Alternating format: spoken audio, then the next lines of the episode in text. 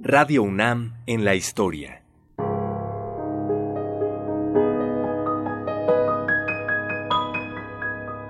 Nuestra es la voz. De todos, la palabra.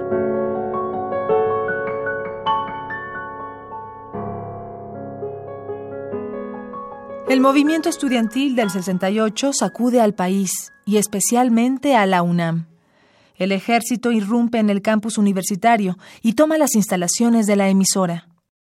René Villanueva comentó lo siguiente. Sergio de Alba era el que estaba en la cabina de Radio eh, Universidad cuando entra el ejército a Ciudad Universitaria y estaba hablando y a través del vidrio que daba a los jardines puede ver que un tanque, una tanqueta del ejército, se le viene prácticamente acercando y mueve la torreta y apunta la ametralladora, por lo menos esa es la imagen que yo conservo de su relato, hacia la cabina de Radio Universidad. Y entonces, bueno, se bajan los soldados para tomar la radio, ¿verdad? Porque era un, era un centro estratégico.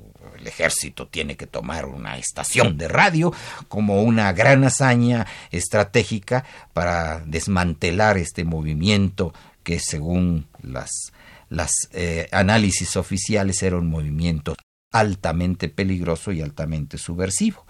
Efectivamente, luchar por libertades democráticas es terriblemente subversivo para un gobierno autoritario.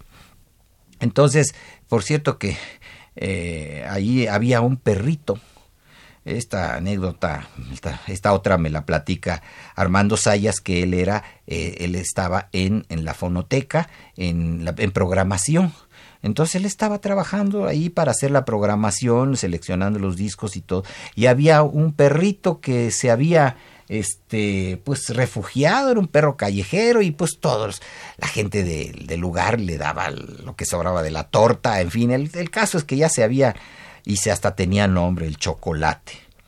Bueno, pues el chocolate salió a defender Radio Universidad bravamente y hizo pegar de saltos a, a los soldados que con rifle y bayoneta llegaban ahí que no sabían qué hacer porque le salió el perro bravísimo a ladrar para defender Radio Universidad. Así que, a ver, por ahí algún día le pondrán un, un letrerito al chocolate, defensor de Radio Universidad y de la libertad de expresión, ¿verdad?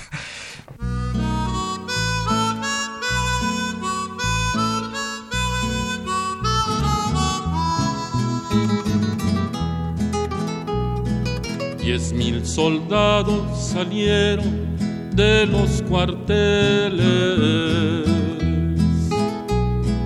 con tantos tanques de guerra que daba horror. Era en el mes de septiembre, un día 18, año del 68 muy tricolor. Igual que bestias con botas han pisoteado. Radio UNAM en la historia.